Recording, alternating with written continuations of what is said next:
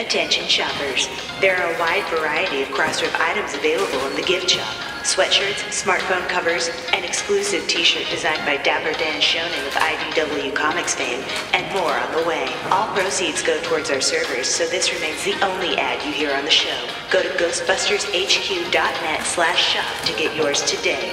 I like that shirt, friend. Hey there, fellow Ghostbusters fans. Welcome to the CrossRip. Thanks for listening. We sure enjoy you guys uh, being here every week. We have a great show coming up for you. We're going to be talking a lot about, uh, well, Ghostbusters the video game, funny enough. We missed it. It was its anniversary. We're also going to talk about a little speculation as to what is following up the Toys That Made Us on Netflix. We're going to talk about the Ghostbusters two theme from Run D M C, and we're also going to reveal all of the details for our uh, Ghostbusters Daughter book club. Stay tuned.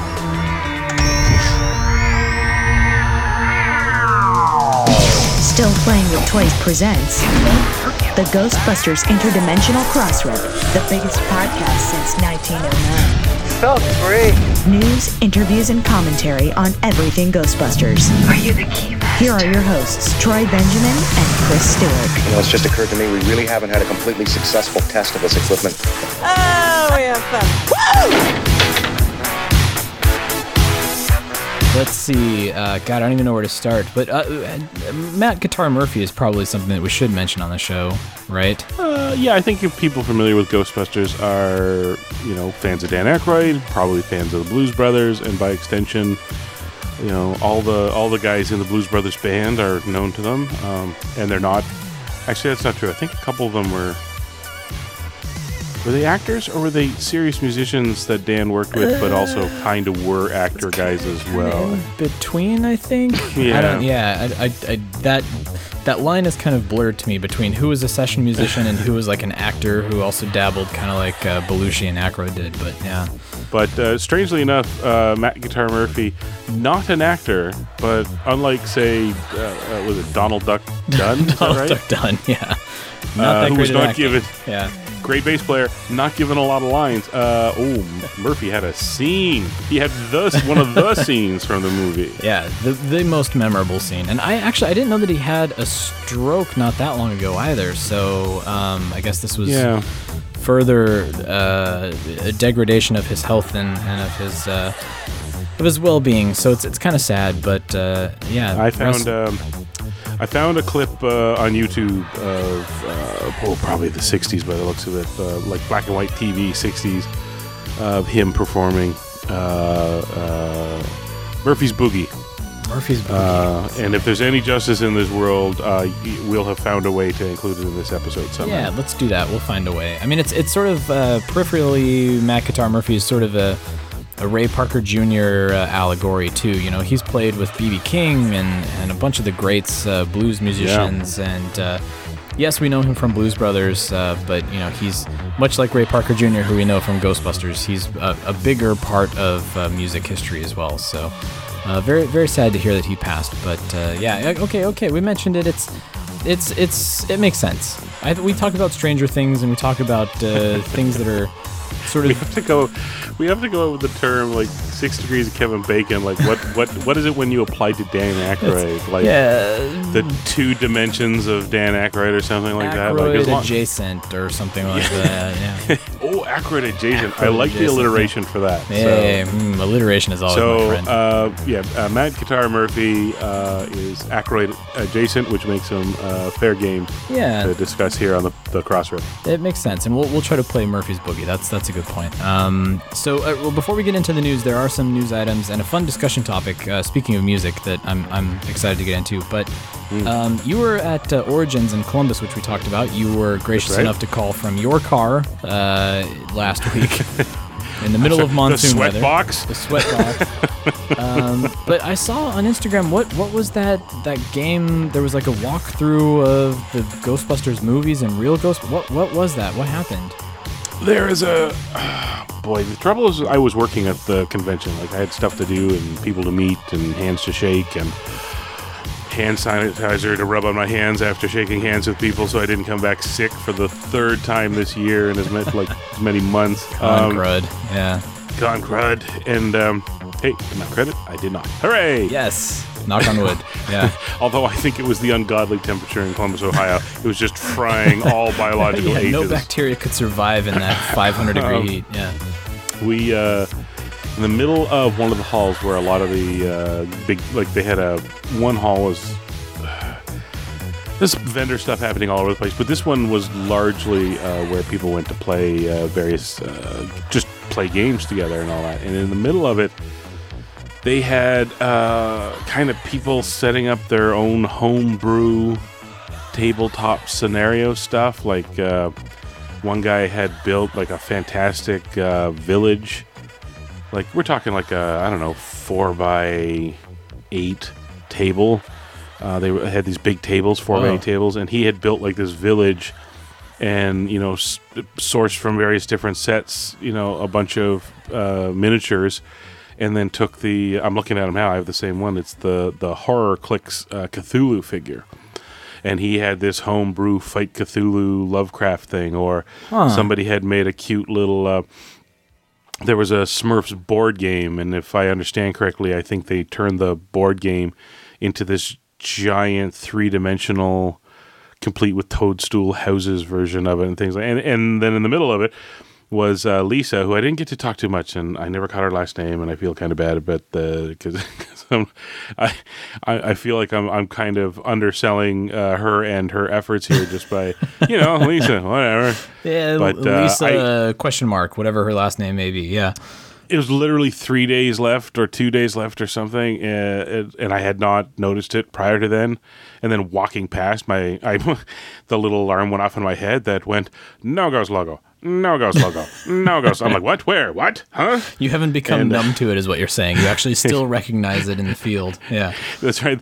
Part, some, I have a sixth sense for the no ghost logo, and that's no joke. You cannot. You watch movies with me made after eighty-four, and if they go anywhere near a video shop, no ghost logo, no ghost logo, no ghost logo. Right there, freeze frame. And they're like, ah, for the love of God, move on. Um, she had the same, you know, four by eight table and had uh, covered it with this uh, street layout. You know, it had a park and places for buildings, and wherever she found it from, it came with, you know, these. You could print out color. I don't know what you call them, um, paper wraps yeah. for boxes. You would just get cardboard and build, you know, buildings out of them. Yeah, nothing kind of fancy, like a but cover of some sort. Yeah, yeah, including uh, the fire hall. She took one of the what looks like the elite Hot Wheel uh, one thirty sec, maybe one sec. Yeah, like I can't one of those get the elites. Sizes right. Yeah. Yeah, yeah it, not the big ones that are like twelve inches long or whatever they are, and not the tiny, you know, Hot Wheels, the usual dinky car size ones. There right. Was, you know, there's that right. next step up.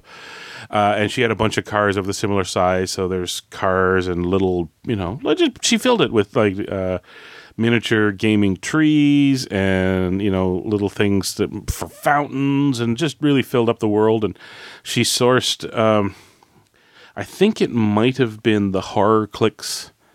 Those Horror Clicks heroes that were modeled after the Ghostbusters, oh, but they were yeah, called like the yeah. Spirit Catchers or something. Right, yeah. So she had those, uh, had them on their own, uh, you know, fancy bases, and, you know, had fifty-five Central Park West. It's a highly condensed thing, but um, yeah, she made up all four Ghostbusters characters, gave them a special trait, gave them some stats, uh, had a mechanic for trapping ghosts, and then you had to go back to dump them at the fire hall. You got points for picking up the civilians. The civ- terrified civilians were, you know, screenshot little, you know, disc tokens using screenshots of all the, you know, extras from the movie.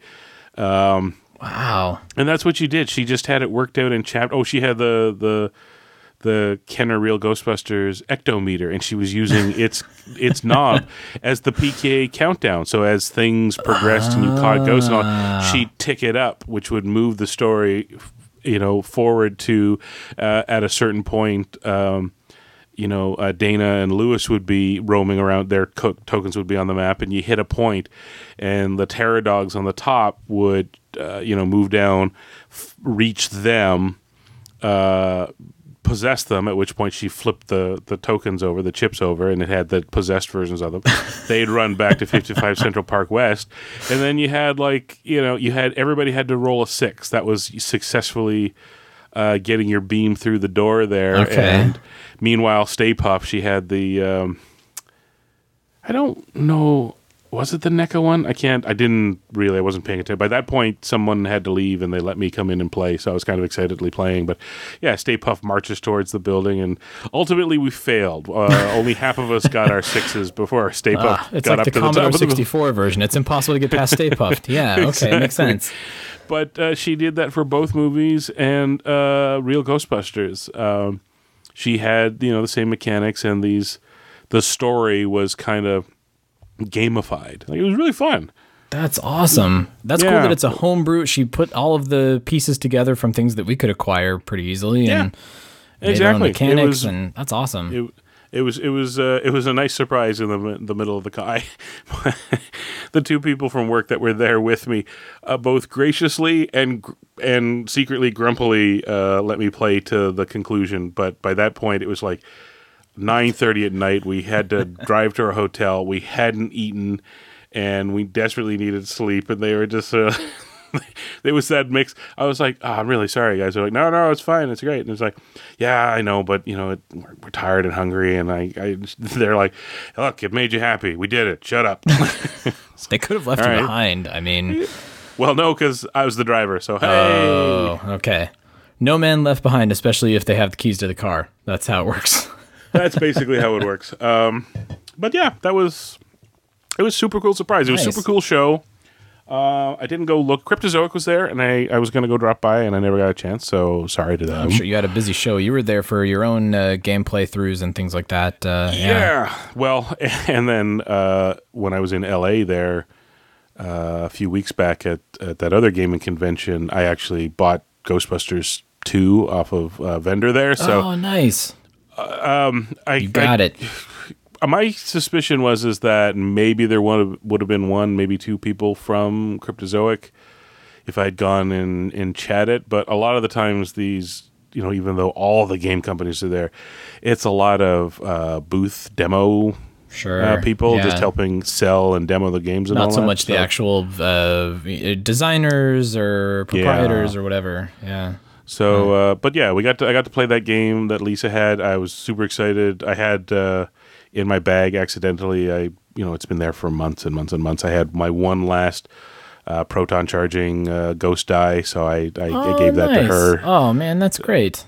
Her game runs on six-sided dice, so I was like, you need this. You need the Thanks ultra-rare Proton Charging die, yeah. Um, yeah, and... Uh, well, and Lisa, if you're out there, uh, hit us up so that we can properly credit you yeah. here as opposed to just, you know, Lisa... Uh, Lisa. Lisa, I was kind of hoping that when I posted on Twitter it might show up, but oh well, give it time. Maybe, yeah. maybe she'll. I was going to go back friend to try the Real Ghostbusters, and I never got a chance. So, hang on, yeah. can can I need my cold drink? Beer, car, not beer. it's, on. it's not beer. It's uh, rum and coke. Shut oh, up. Okay, rum and coke in the can. That's fine. Um. I and I did get to talk to one of the Columbus uh, Ghostbusters. Uh, oh, one nice. of the. Oh, excellent. Half a dozen groups. There's a lot of Ghostbusters in Ohio. There are, um, as we witnessed with the Wizard World thing. Uh, yeah. Where I was like, oh, there's the S- Central Ohio Ghostbusters and the Columbus Ghostbusters and the... Yeah. There's a lot. Yeah, he was... There's a lot everywhere. I, I was like, uh, so, I mean, I know there's Ghostbusters here because you guys were at the... You know, I saw you, you guys online. He's like, yeah, I wasn't there. I, d- I didn't make it to that. I, he's like, my group's kind of new. And uh, I guess technically we're the, the Dayton uh, Ghostbusters, but Aha. mostly we kind of hang out okay. with this other group. And I'm like, I, I've lost track. I really. What uh, if we so start the Aykroyd adjacent Ghostbusters? There we go. That's the, yeah. All right, sorry. I was uh, hoping to meet up with him the next day. And again, just never got a chance. Yeah, it's tough. So. It's tough to manage, especially on the, the con schedule. Uh, you know, it's uh, it's understandable. But if, you know, we'll we'll reach out to once once we're doing the world tour with uh, the CrossRip. Once once you demand us in your city, we'll come. Oh, we'll come no, no, no. Au contraire. I hope to see as many of them as possible uh, next year. Yes. In Los Angeles. Los Angeles, the Fan Fest. I've now run into a couple people who are like, are you going to that thing? And I'm like, they don't even, the tickets aren't even on sale yet. But I know. uh, yes, I'm going. I'm t- without a doubt. Uh, I got to do it. Wow. But, yeah.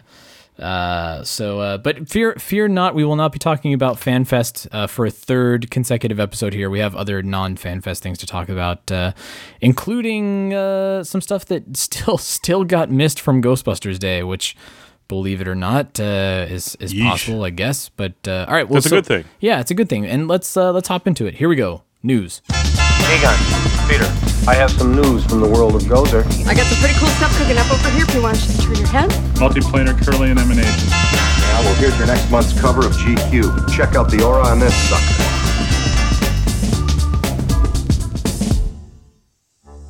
All right, so we will start with one of the things that was kind of sort of lost in Ghostbusters Day, kind of sort of lost on June sixteenth, I guess, uh, but... Uh, this is, uh, you know, we, we had a Ghostbusters two anniversary, which everybody marked, uh, including mm-hmm. Mister Jeffrey Shrek, which we'll get to in a second. But yes, uh, Ghostbusters the video game, celebrating nine years, almost ten years of existence.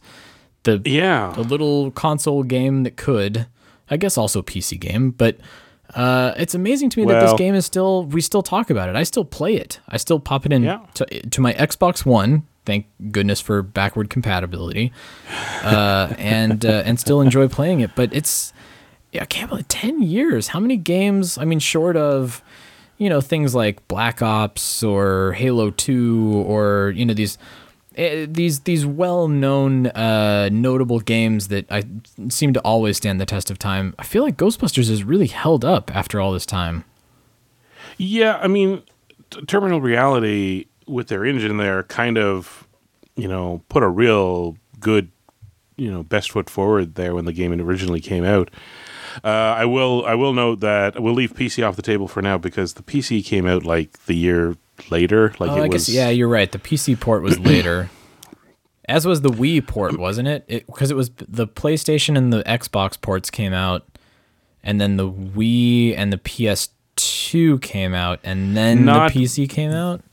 Well, the the Wii and the P S two ones were only like a month or so behind. They weren't oh, okay. that far behind. Yeah, the P C one was, uh, you know, the next year sort of thing. Uh, uh, mostly because, uh, well, a variety of reasons. One of which being, if you're going to put it out on the P C, you got to make sure it's pretty rock solid across a bunch right. of different machines, as opposed to making it for a you know a console. In which case, you test it on the one console, and if it and works, then you have your launch day three gigs worth of uh, D L C that you have to download before you can play it. Yeah.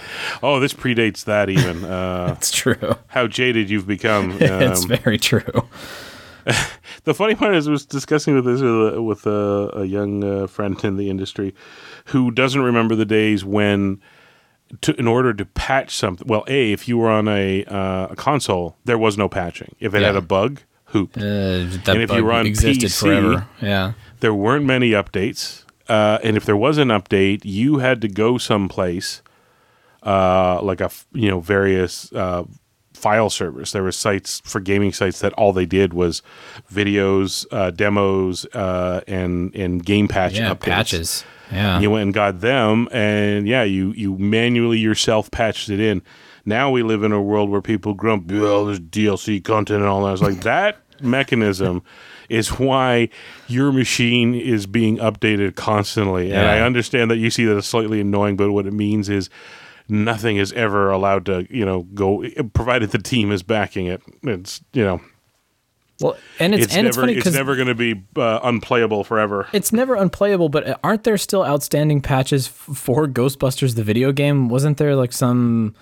Uh, there was some achievement on the Xbox that was completely impossible to get because no, there was, that was on the that was on the PlayStation. Was it on the play? Okay, it was the PlayStation. It was one of the trophies was never you were never able to get. I just remember I there was somebody it, calling for a patch, and I was like, that game came out like six years ago. They're not gonna patch it. In fact, I don't think that company is still in existence. But anyway, no. Well, that was the sad part of the people remembering the anniversary of its release was.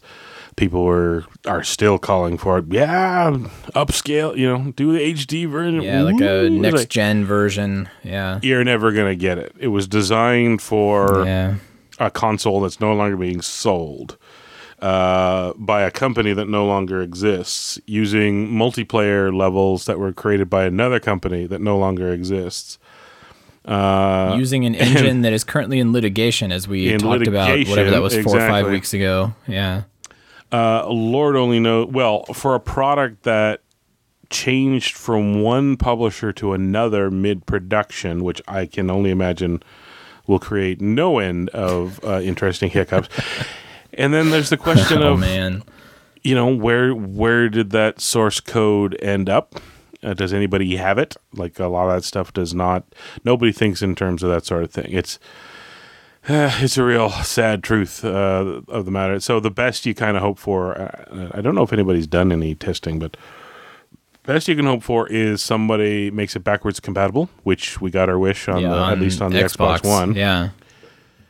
That's the weird part, that a product that, you know, is a Sony property, uh, it's it's it's a sister machine. Yeah, that's really strange, dump, isn't it? Dumped the multiplayer servers, uh, did not backwards compatible it. It's just, um, the best we can kind of hope for is that maybe whatever, however the Xbox One runs, I cannot speak to it, I have not tried it, may be able to squeeze a little bit of rendering juice out of it, much the same way. You know, uh, it looked good on the Xbox three sixty, but when the P C came out, people were fiddling with the, with the, the you know, they're putting their computer settings right. on the max and then digging right. into the into the the uh, the reg file to not the reg file the it's late and it's hot the the thing file when when games start up you make. do different things. I'll, it'll come you to me in the middle of the night. Explain it to me. That's good enough for me. That's all I got. Yeah. It's got a name. I will wake up uh, embarrassed and screaming in the middle of the night that I cannot think of it now. But uh, yeah, when you, um, what the hell is it? It's the thing. You, ah, never mind. Well, Anyways, when you, when you start when you it do up, realize uh, call into the voicemail and scream well, it in, and then I'll I'll edit it. Football practice. uh, yeah, a lot of those uh, the the. you know, the settings of the game and all that are, are buried in this text file that if you know where to look for it on the P C, you can go in, edit, and then fire it up. And hey, maybe you can sometimes get it to do things that they locked away because they were like, you know what, uh, probably not. Um, but that was for the specs of the P Cs at the time. So whereas you can maybe bump it up, I don't think you'll get that out of the Xbox, yeah. but maybe a little upscaling or something. Yeah, Who knows? I mean, it does. It looks better. I mean, and maybe it's just because of the equipment that I'm playing it on now, where I've got a four K T V that's U H D and, and things like that. It looks a lot better, and I'm yeah. noticing a lot more detail. But that's also probably a result of a better playthrough technology. Not even just the console; uh, it just looks a lot better on my T V. And yeah, uh, the, it's being the colors. It was, and the always, contrast it, it was deeper. always very, very pretty, and I think. It's quite possible that the the the the, the hardware on the, the Xbox One, you'll probably be able to eke an extra ten something out of it percent yeah. out of the out of the, the game. But I think I think that's it. We're just gonna have to love and take care of that game. I know. But there's a part of it, I wish I had it on my Switch so that I could take it along with me when I'm on the road or on meetings or whatever. It'd be well, nice to have it portable again, but can't the Switch run the Wii stuff? Or uh, I don't, I'm not, not a, I'm not a Nintendo guy yet. So. Yeah, I think I mean they've been teasing it, but uh, but even still, you know, the the Wii version, um, you know, uh, bless the the Dan Schoening inspired uh, design uh, for the Wii version, but it wasn't quite the same. It didn't have the same experiences as the. Uh, The, the I guess the big bad console version had, you know, with the photorealistic uh, Ghostbusters. But let's be honest here. If they said, we're letting the Switch uh, run old Wii games that you can download from the Nintendo, you know, online store or whatever, you'd have it in oh, a heartbeat. In a heartbeat. Yeah, absolutely. I I would I would love to do that. But That's um, right. So, uh, so anyway, so happy uh, ninth birthday, Ghostbusters the video game. Hopefully on the tenth birthday we can talk about Uh, reversing everything that we just said. Hey, welcome to the next-gen consoles and your upgraded high-definition ports, but uh, it doesn't seem like that's going to be possible. Well, you know what? As a stopgap, um, those of you with a P C, and that's most of us, um, yeah, Steam summer sale's coming up. Probably yeah. a good chance you and could pick up the... And it is back on Steam, so... Yeah. yeah Maybe go grab out. yourself a copy for... Uh... On the dirt cheap. Yeah. yeah. And actually do some of that stuff we were talking about. Like, you, you know, rather than... Then your console, uh, take your, you know, ten years later uh, gaming rig and uh, dial everything up to max. Yeah, and crank it up. Yeah. Do a little uh, Googling, see if anybody's uh, peeked under the hood and found some settings you can turn on and off. And I'm sure there has to have been. Absolutely. Oh, probably. Yeah. Much the same way that pretty quickly people told you how to crack open the files and pull out the sound effects and right, all that sort of thing. Right. So, um, so yeah. So uh, have fun. Let's let's play on Xbox uh, Live one of these days. Everybody out there listening, let's let's get a, a CrossRip night together. I know we talk about it all the time, but let's actually do it. So um, uh, this is this this is when Jason goes, "It's time for another slime night," or whatever. Uh, night of slime. Yeah. Night of slime. Yeah. And then we go, "All right, uh, go, go, Jason, do it." Jason, doing the work so we don't have to. I know. I, I think I told Craig the other day that uh, Yes Have Some is quickly becoming my Simpsons, uh, where I'm like, ah, Yes Have Some did it. All right, well, we'll do, oh, uh, no, Yes Have Some did it. Uh, anyway. Uh, Never tell him that. I Never know. Show your weakness. God, um, why don't you show him your, you know, like pull up your shirt and show him your belly and, and, and say, please don't rip my guts out. Don't rip my guts out, With please. your fangs. It's uh. very, it's stout down there. I haven't been exercising that much.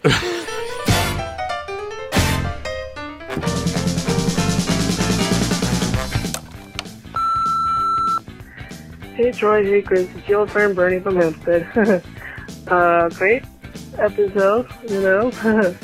I liked uh, your thoughts on what's going to happen on T V Day this year. Uh, as another heads up, like always, uh, my birthday is coming up really soon. It'll be on Thursday. I'll be thirty-four, so if you want to give me a shout out, that's fine. If you don't, that's fine too, but yeah. This is your birthday song. It isn't very long. Uh, hey there, Troy and Chris. This is Doug Scarborough Fisher from the Massachusetts Ghostbusters. Uh, I want to let you guys know I was one of the folks that Uh, wound up to uh, being able to go to the uh, Amanda uh, Tussauds party uh, on Ghostbusters Day. It was quite fun. Uh, if people can go to uh, try the Void experience, I highly, highly recommend it. Uh, and then we went on a tour of the filming locations, which was amazing, and we ended off at the firehouse. Uh, it was just a great day all around. Spent the entire day in New York City. It was just a great way to Uh, to spend Ghostbusters Day.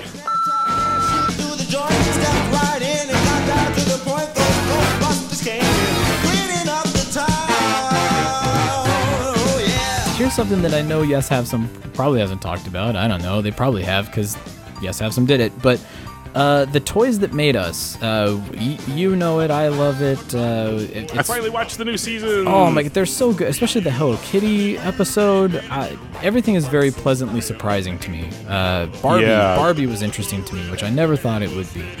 Uh, um, the Transformers story that they unraveled that. Is oh my goodness! Fantastic. Yeah. Uh, the the amalgamation that became Transformers as we know it. It's just really fascinating, and they do it all within like a twenty-two minute show, which is even better. Well, I guess that they do go. They're forty. They creep, they creep into like yeah. thirty or forty, but. Um, so anyway, so Toys That Made Us, wonderful.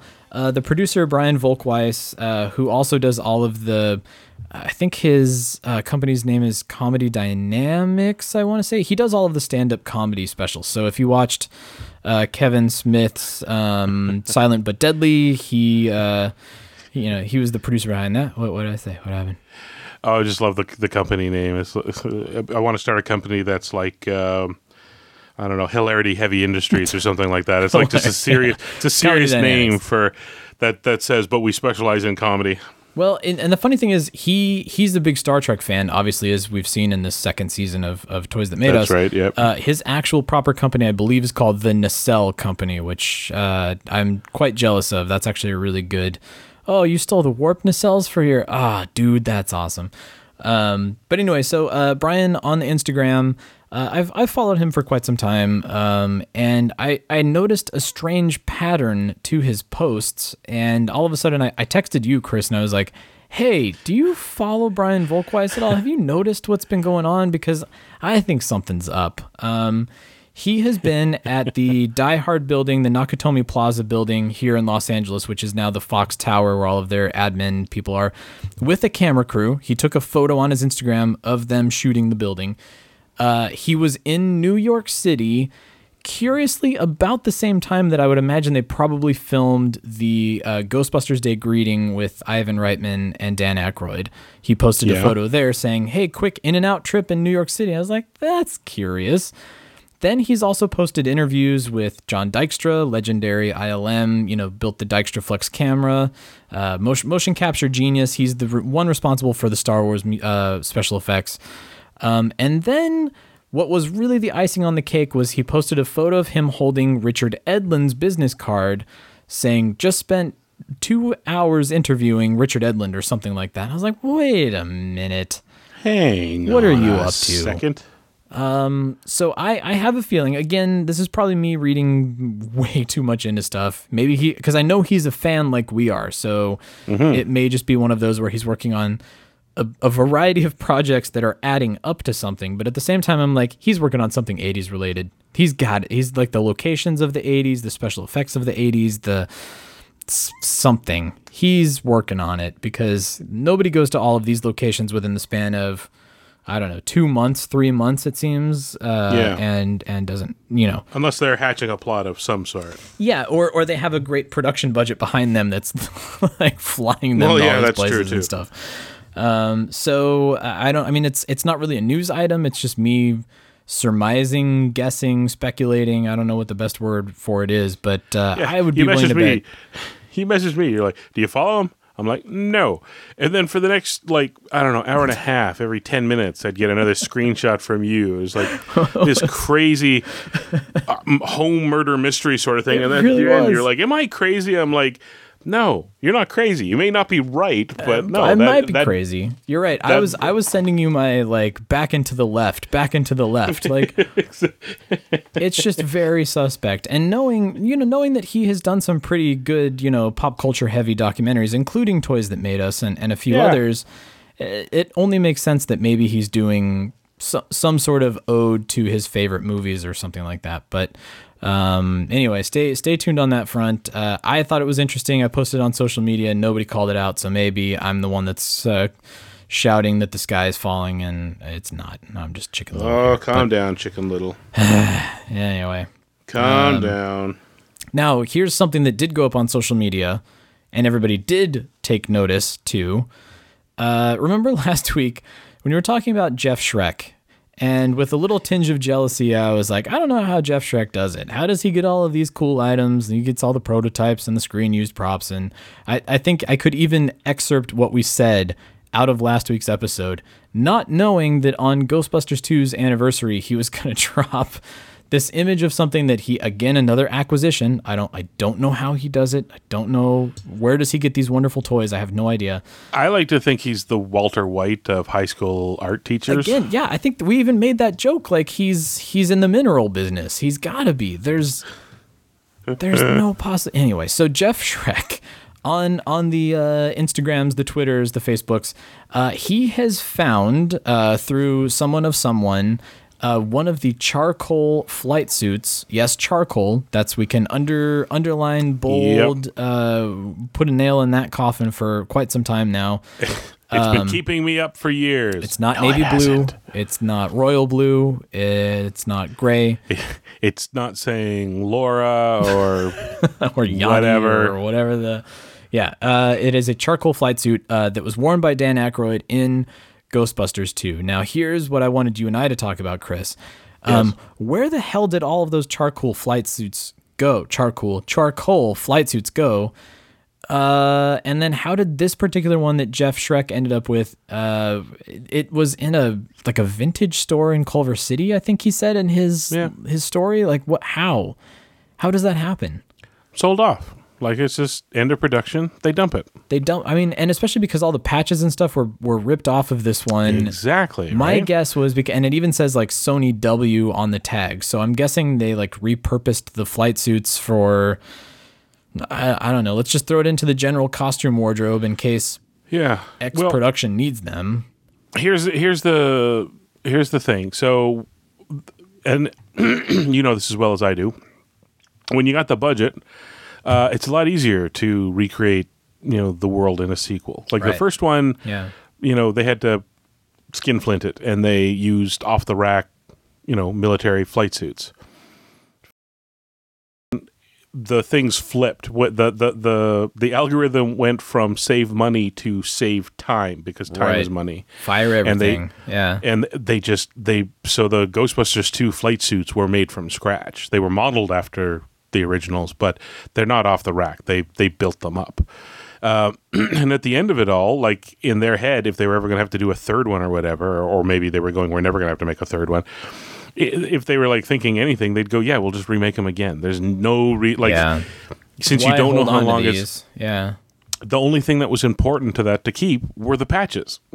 Like if oh, we're gonna have to make yeah, another one, the things that's most important and more time consuming and expensive to remake would be these these patches and all that. But nobody's gonna recognize the cut of a you know a jump flight suit or whatever. We'll we'll we'll make another one if we have to. And it's easier to store the patches than it is you know a whole flight suit. So yeah, it gets because rem- and I saw this in the the the rundown that you were like, how does this happen? And it's like, well, think back to what eight years, seven years ago now, when the the Gozer suit showed up uh, at a, a dance company or a theatrical group right. sale.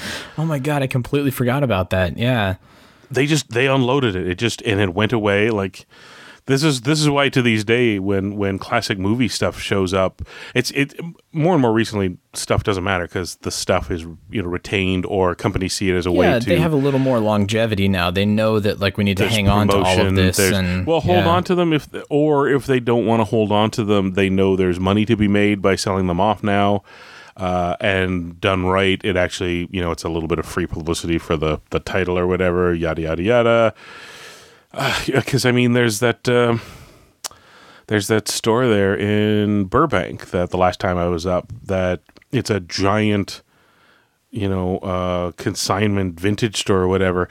But they have the big round, you know, the the, the old racks, uh, yeah, the old Sears racks, the circular ones filled with, and they had little signs on top that they were like, "This is the show" or "This is the movie" that everything on this everything. rack came from. yeah. And here's the thing. This is the thing. This goes to your point.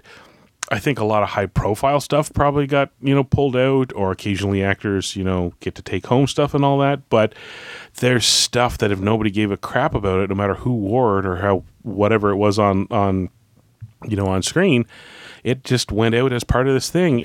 If you were eagle-eyed enough and, and care and go through it all, you can probably walk away with, yeah, I'm pretty sure this was... You know, this was used on screen, worn by, you know, maybe not the star, but hey, that extra or, you know, that, that co-star or whatever. Yeah, it's like a, a rare diamond in the rough find. Um, I, and, and it makes sense, you know, like uh, we, we've talked about before, and people have really loved to point out, like, you know, the P K E meter was in uh, Suburban Commando and They Live and yeah. a few other things, but...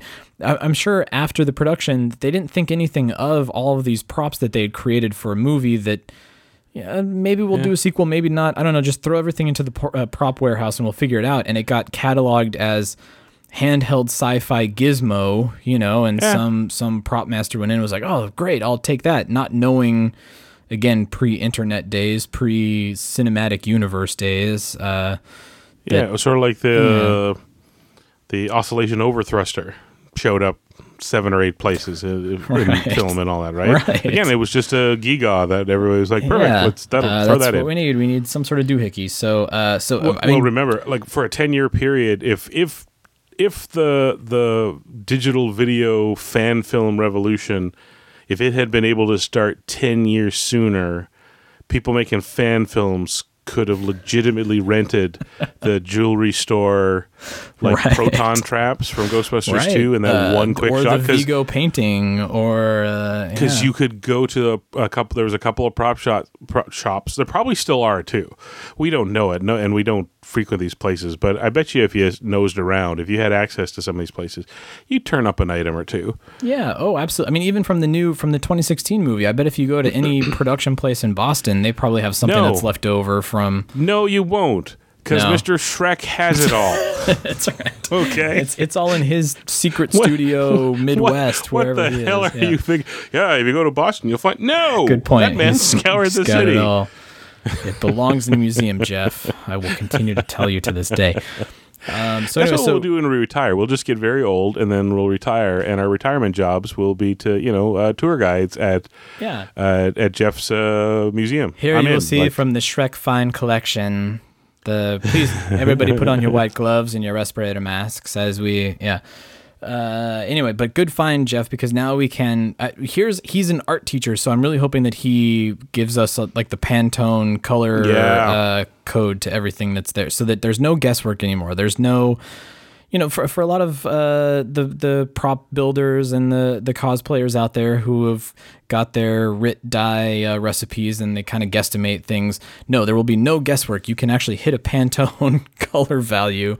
And uh, maybe we can all have accurate charcoal uniforms from this point forward. But or uh, find yourself a. Uh, it's twenty eighteen. Is uh, seamstress uh, still a term, or is it a bit is it a bit reductive? Oh, anyways, yeah. Find your, find yourself uh, a sewing machine capable, and uh, get, let them get out the old measuring tape and. Uh, Let's put it this way. No, he's not going to let anybody uh, pull out the old no. Threadripper and no, no, break no, no, it all no. down. Yeah. But if somebody wanted to, you know, say, do a little best guessing on on shape of pieces and stuff like that and sizes, uh, somebody could come up with a pretty good pattern for making your own, if you know what I mean.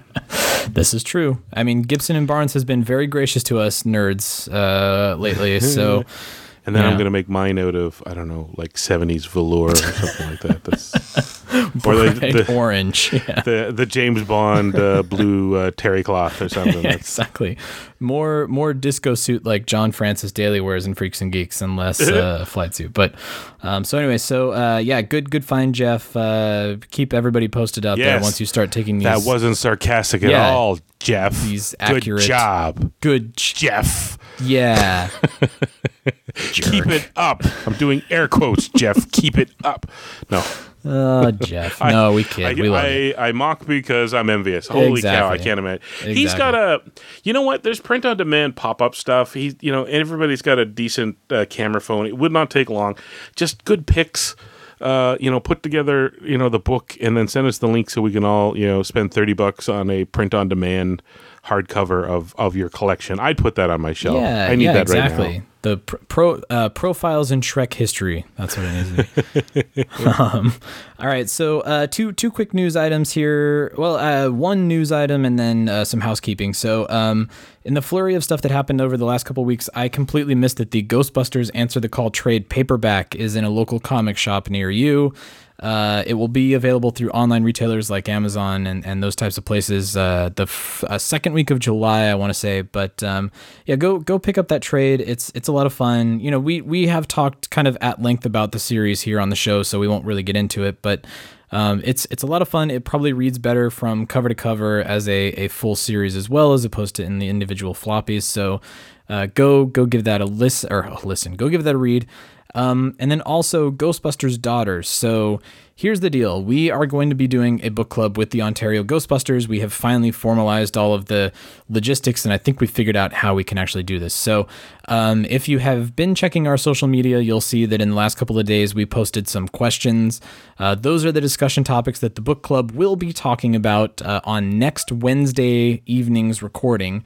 So if you haven't already, uh, in the social media threads on Facebook, Twitter, uh, Instagram, uh, respond in those threads with your thoughts. Uh, answer as many of the questions as you want, all of them, one of them, none of them, however you feel fit. Um, or you can call the voicemail with your responses. Um, what we'll do is we will have a roundtable discussion with the Ontario Ghostbusters about the first one hundred pages of Ghostbusters Daughter, which gets you... It's pretty much up till Ghostbusters, which is funny enough. You just just, just before, just before Ghostbusters, you get to Gets like to vacation. I think vacation, yes, yeah. Exactly. Um, so that saves all of the Ghostbusters chat for the next show. But uh, a lot of really great stuff in there. It's uh, it's a wonderful book. I cannot recommend it any more than we already have. So go go pick it up. Uh, join us. Even if you don't want to join in the discussion, you can listen along uh, once you've read the first one hundred pages, uh, and you can we, we'll really dive into it. We'll point out some of the highlights. We'll really talk through it. It's it's a great book. Um, so uh, go to social media. I encourage you guys to uh, participate in that, because I think this format's actually going to work. I think this is going to be a roundtable for the ages. I have great faith. And I know that I've said that I've completely jinxed it and it's not going to work, but we'll figure it out. We'll make sure that it works. Um, let's see. Oh, oh my goodness. I skipped over, uh, Ghostbusters two. There was one other Ghostbusters two thing. And what, maybe what we'll do is we'll have this take us into the break for uh, closing thoughts. But, um, Dead Entertainment wrote this article exploring the Run D M C track from the second movie's soundtrack. Um, you posted it up on the Proton Charging Facebook uh, mm-hmm. just today as we're recording this. Um, it's, it's more nostalgic. It's more the person that's writing the article talking about, um, you know, their their thoughts of it and how they felt at the time of, of the movie being released and hearing the Run D M C song. Very, uh, very respectful of it. And, um, you know, they're I, th- I think they've got a soft place in their heart for the Run D M C version. Um, but what I thought was interesting, and what I thought when I clicked on the link that you had posted, was that it was going to be an exploration of how this song came to be, why Run D M C kind of ostracized the song. Like, they were a little embarrassed by it, if I understand correctly. Um, and it, you know, to the point where they were limiting where the, the music video could be shown. It wasn't able to be shown on M T V during prime time, and they never performed the song live. Um, I think at one point they, they were asked to do the song for the movie, uh, like for the Oscars or something, and they declined. Um, There's footage out there somewhere of them performing it live at some like award show. And I, but that was like in the nineties, right? Like it was yeah. after a little bit of time had passed. I so, don't think so. I, I thought it was the same year because they oh, had. Was it? Uh, I'll have to go digging now to to find out exactly. Um, I think you're. I think you're right. I mean, nobody's. Well, I don't know. Um, Uh, when uh, uh, Run passed, um, it was Run, wasn't it? Yeah, uh, yeah. Reverend, Reverend Run, Run was the one who passed. Yeah. Uh, I don't know if there's been any books or autobiographies about him yet. Maybe it'll be covered in there. You and I'll have to do a little bit more researching and all that. But that was kind of a transition point for hip hop, like yeah. the late, like eighty-nine, ninety. Like hip hop in the nineties made a huge shift away from these, you know, the its early roots, and into like, you know, there was the the rise of of um, uh, you know, gangster rap, and even if it wasn't gangster rap, there was a real move away from like the, the mainstream in the eighties really embraced hip hop pretty quick, but much in the same way that corporations love to take it, and all of a sudden, you know, it's. You know, everybody thinks they can do it, and it's just the the simple, you know, rhyming pentameter and all that, and that, you know, yeah. the, the four lines with yeah. two rhymes sort of thing, and everything. Yeah, I'm rapping, I'm rapping, I'm rap, rap, rapping. It's like no. So there was this shift in hip hop towards, you know, underground hip hop, a lot of progressive hip hop, like hip hop, you know, from. I'd say maybe ninety-one onwards, it had already started to to to evolve, but not in the mainstream, and then just exploded all over the place. And Run D M C, you know, were, you know, they were the biggest crossover, uh, you know, uh, group at the at the start of the the career there, you know, early to mid eighties there, and by the end, we're still kind of stuck in that that you know people yeah. saw them as this. The the you know the rhymes were just kind of they were seemed seemed kind of you know um, quaint. Quite, yeah, didn't take they, long for them kind to feel peaked, quaint and, like at the end of the eighties, right? Like yeah, they were in a yeah, and they they were not transitioning quite the same way as well. Uh, well, and as knowing you say, knowing a lot of them had uh, various uh, addictions, ailments, uh, vices, yeah. things that they may have been dealing with as well, which. I think I think that because that's what I, I started trying to do research because I, I swear I wasn't making this up. I swear it wasn't crazy. I was trying to figure out where I had read this. And all of the autobiographies and the books and the, the magazine articles that have been written have been about their sort of like Run D M C's downfall, like what where they yeah. went wrong because of various, um, uh, you know, uh, substance abuse uh, habits and, and things like that. And, and some infighting with the band, uh, with the group. Um So I don't I I don't know I I haven't seen anything where they've actually gone into detail about it? Like, was no. Reverend Run embarrassed by it? Maybe, like you said, the, the lyrics were a little trite and they were cashing in on a yeah, paycheck. Or cashing what? in. The video was, I mean, it had Sigourney Weaver in gold chains. It was just kind of... very, very commercial. Was it them selling out and they were kind of embarrassed by the fact that they had... really just sort of done this this cash in for a movie, uh, and that wasn't really their style? I don't well I don't know. That, and like part of that transition I was talking about on that album, uh, Bobby Brown with his kind of New Jack swing, yeah. you know, uh, hip hop combo that he had going on was, in terms of mainstream popularity, way more popular than any of the other, you know, mainstream rap acts going on. And that was the breakout hit, you know, On Our Own was the breakout yeah. hit of that entire album. So here they are on this, you know, invited to do the remake of the biggest, you know, film song ever. And yeah, no, Kinda Bobby Brown just blew past them. Yeah. So, I mean, what an eclectic know. album now that I'm thinking about it. You had Bobby Brown, Run D M C, Uh, New Edition had a song on there. Um, the the guy from Kool and the Gang uh, had a song, like Elton yeah. John, Oingo Boingo. Uh, the hell of an album. But yeah. just to give it some perspective, that album came out in eighty-nine. Five years later was Nas's Illmatic. Speaking of, you know, Aykroyd adjacent. Oh yeah, see, there you go. Um, and Illmatic is a perfect example of, you know, hip hop by that point was nothing like what right. you saw Completely coming out of the eighties sort of thing. Yeah. So, um, you know, so that's, I, uh, hey, yeah. that's music for you. At any rate, I, that article out there is still waiting to be, whoever wants to do the investigative journalism on that. Uh, that's, that's what I thought the article was we would be yeah, talking about. If you about, find so. something or a quote or something, send it in. Let's, uh, you know, let's, like uh, crowdsource this into some sort of answer of what's yeah. going on. Yeah, let's let's let's get to the back into the left. Send me the text that I sent to Chris about the Toys That Made Us stuff. So, um, all right. So, in the process of trying to find out all of this, why Run D M C was so embarrassed by the Ghostbusters two soundtrack, I did find uh, a cover by Insane Ian, uh, who I think we've talked about on the show. It felt really familiar. I'd, maybe you had brought him up, or I can't remember. But so, Insane Ian, uh, geek. Of uh, musician uh, featuring Luke Ski and Devo Spice, um, or maybe even Luke Ski. It looks like Ski, but I bet it's I think Sky. It's Ski.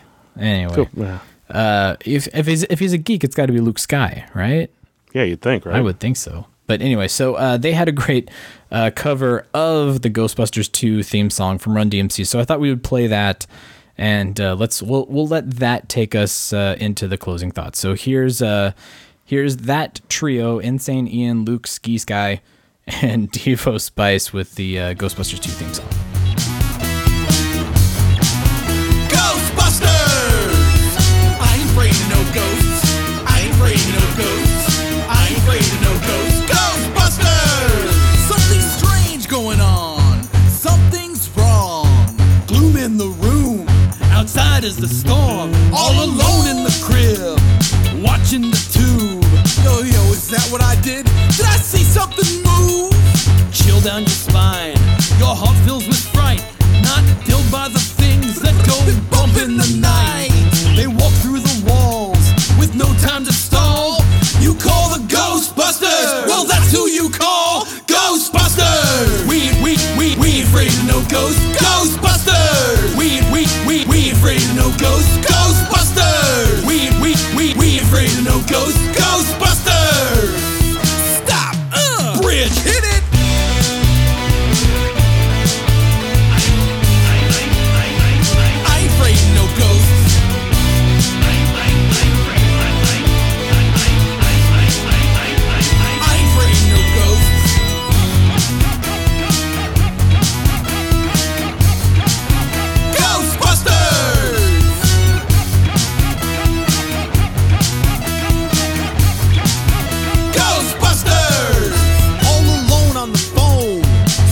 With that noise, the wife's at work and I'm no jerkin', I just left my boys.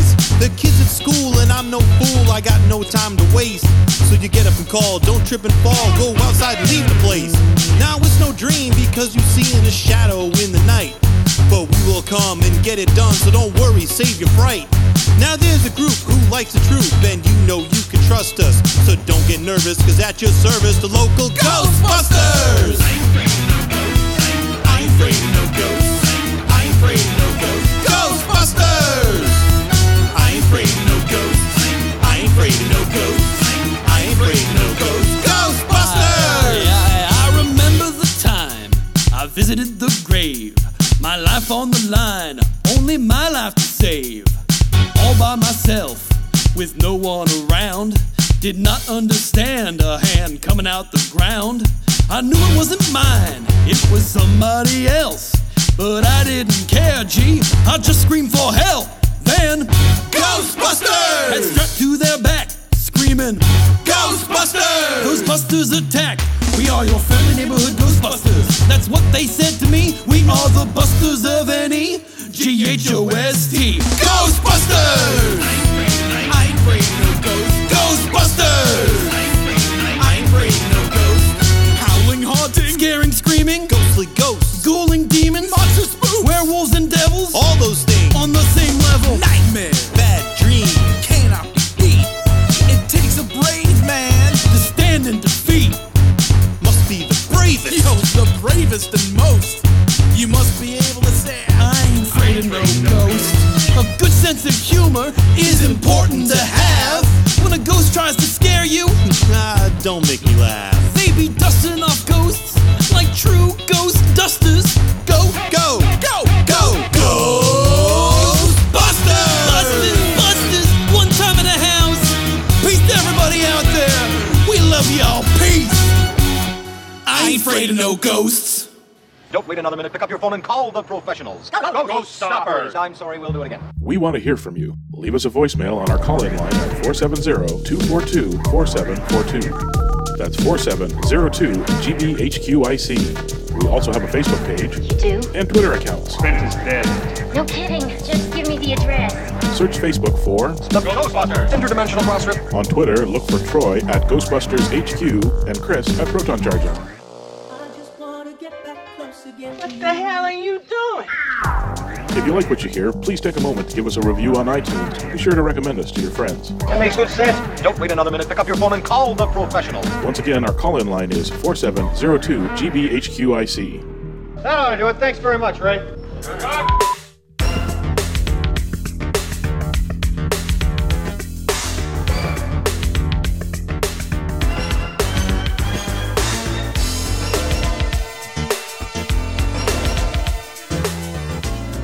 All right, Chris, we're bringing it home. Uh, before I let you do your final thoughts here, I just want to remind everybody about Omaze's fundraiser uh, for For the Win.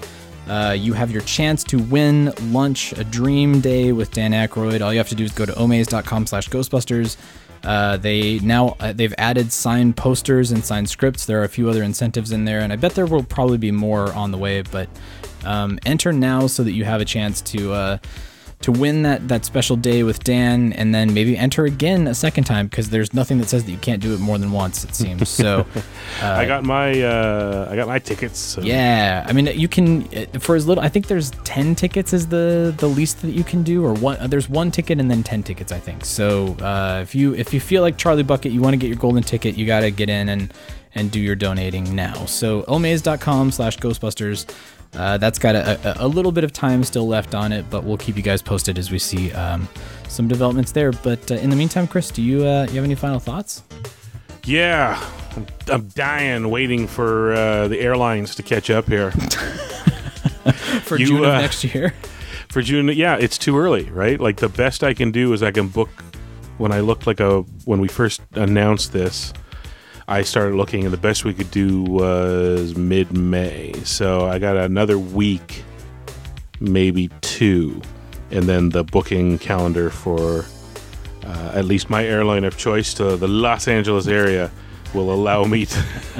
I'm, don't laugh. I'm doing it. You're going to get some great seats, some great discounts, I would imagine. If you do it a year, at least a year in advance, that's got to be a, a fairly sizable good... I think that, but they seem to be kind of average. It feels oh, really? like this far out, you're going to get like a baseline. Huh. What you do then is you wait until middle of the year, and they then see how the future's looking for them, and then they start tweaking prices up well, and down? Yeah, I mean, it's it's sort of a weird lull. It's before the summer vacation. It's after all of the Memorial Day spring vacations out here. Yeah. So it, sh- it shouldn't be too difficult to get a, it, a good it, it ticket. It doesn't matter. But, my plan is I'm yeah. going to nail it down now, and then I got it. And then amortized over the next twelve months will be, you know, I'll I'll forego a Starbucks coffee here or there. And then when it gets closer to the time, I will upgrade my seats to the business class up front. Whoa. That's what I'm doing. Oh, that's stylish, man. Yeah. It I thought you were going to say you were going to save for like a, a suite at the uh, Biltmore Hotel or something. No. But, uh, okay. Although I've already started to, to undermine myself because I went to Columbus and I came back with the uh, giant Twilight Creations Zombies board game collector's Ooh, box. Um, yeah. That was an upgrade right there. I'll have to start all over again now. So... Well, I'll explain. I'll explain it to you someday. They yeah. have they have a bazillion and one different editions of this game, and uh, about a, two, three years back, they said, "Here for a hundred bucks, we'll put all of them in one fancy collector's box for you. You can have them." And uh, I was never inclined to, but uh, a few years back, I had them all in a box in the garage, and it had been, I don't know, left unlocked or something, and the box stolen. I lost a large oh, no, that's right. I forgot about that chunk of board yeah. games, and so here I am in Columbus, Ohio, going. I've been staring at that thing online, uh, where they wanted to charge me the U S price and then ship it to me, and it's a big old box to yeah. Canada, and I could never do it. But now it's the exact same price, only I'm the guy shipping it home. You can fly back with it, yeah. How can I say no? So. Um, Shout Thrifty. out to Delta. I, I I got to the thing and they started doing the. By the way, rolling. It's time to put a ban on rolly suitcases going uh, onto the planes. Yeah, it's, it's time. They, they don't fit I, in the overhead bins. I know everybody's like they feel like they're getting ahead, but the amount of time wasted trying to get it in there, I'm like, you know, it'd be better. You just check the stupid thing in, and then it's waiting for us when we get off. Because yeah, that's essentially yeah. how it goes. And bring a duffel bag on board. Bring something uh, squishy. Anyways, yeah. It got to the time, and I'm looking, and they're like, you know, asking for volunteers, and I was like, all right. Uh, so shout out to Twilight Creations because the the box they put the box in was fairly heavy duty, and uh, Delta up. really didn't put it through its paces nice. at the oh gateway check-in. So uh, I have no real survived. good. Uh, I have no real good uh, Jay, Aykroyd Jason thoughts on this one other than the... Uh, zombies? I, I got two yeah. weeks until I can... Well, it's zombies. I got two weeks yeah. until I can book my uh, flight, and then, yeah, I uh, I own a, own a lot of little tiny plastic zombies now, so... And I'm okay with that. I love it. I'm a grown man. Hashtag I can do what I want. Aykroyd Jason, yeah. Um, well, awesome. All right, so uh, until next week, everybody. Uh, yes, please uh, participate in the book club. I have a feel, I have a good feeling about it. So uh, as, as best book. as you can, it's a great, fantastic book. book so far. Even even if you just want to chime in a sentence or two, uh, please please do that so you're a part of the discussion. Uh, if you do that, uh, by the time you listen to this or a couple days after, you will make the show. So make sure you do that. And uh, yeah, until that point where we do that book club. I'm excited for it, everybody. We'll see you on the other side. Who you gonna call? We got. Thanks for joining the Ghostbusters Interdimensional CrossRip. Visit us at proton charging dot com, Ghostbusters H Q dot net, and still playing with toys dot net. That used to be one of my two favorite shows. Let me guess. Gozer was no study. Everything you're doing is bad. I just want to let you know that. We'd like to get a sample of your brain tissue. Oh, oh, oh. Next week, though, hairless pets. Weird. We got two honkies out there dressed like Hasidic diamond merchants. Say what? They look like they're from the C I A or something. What they want to eat? The tall one wants white bread, toast, dry, with nothing on it. Elwood. And the other one wants four whole fried chickens and a Coke. And Jake shit the Blues Brothers. Hi, Jake. Matt! Hi, old what are you doing? How you doing? How was Joliet? Oh, it's bad. On Thursday night, they serve a wicked pepper steak. Can't be as bad as the cabbage roll at the Terre Haute Faro Pen. Or that oatmeal at the Cook County Slammer. Oh, they are all pretty bad. Matt, me and Elwood, putting the band back together.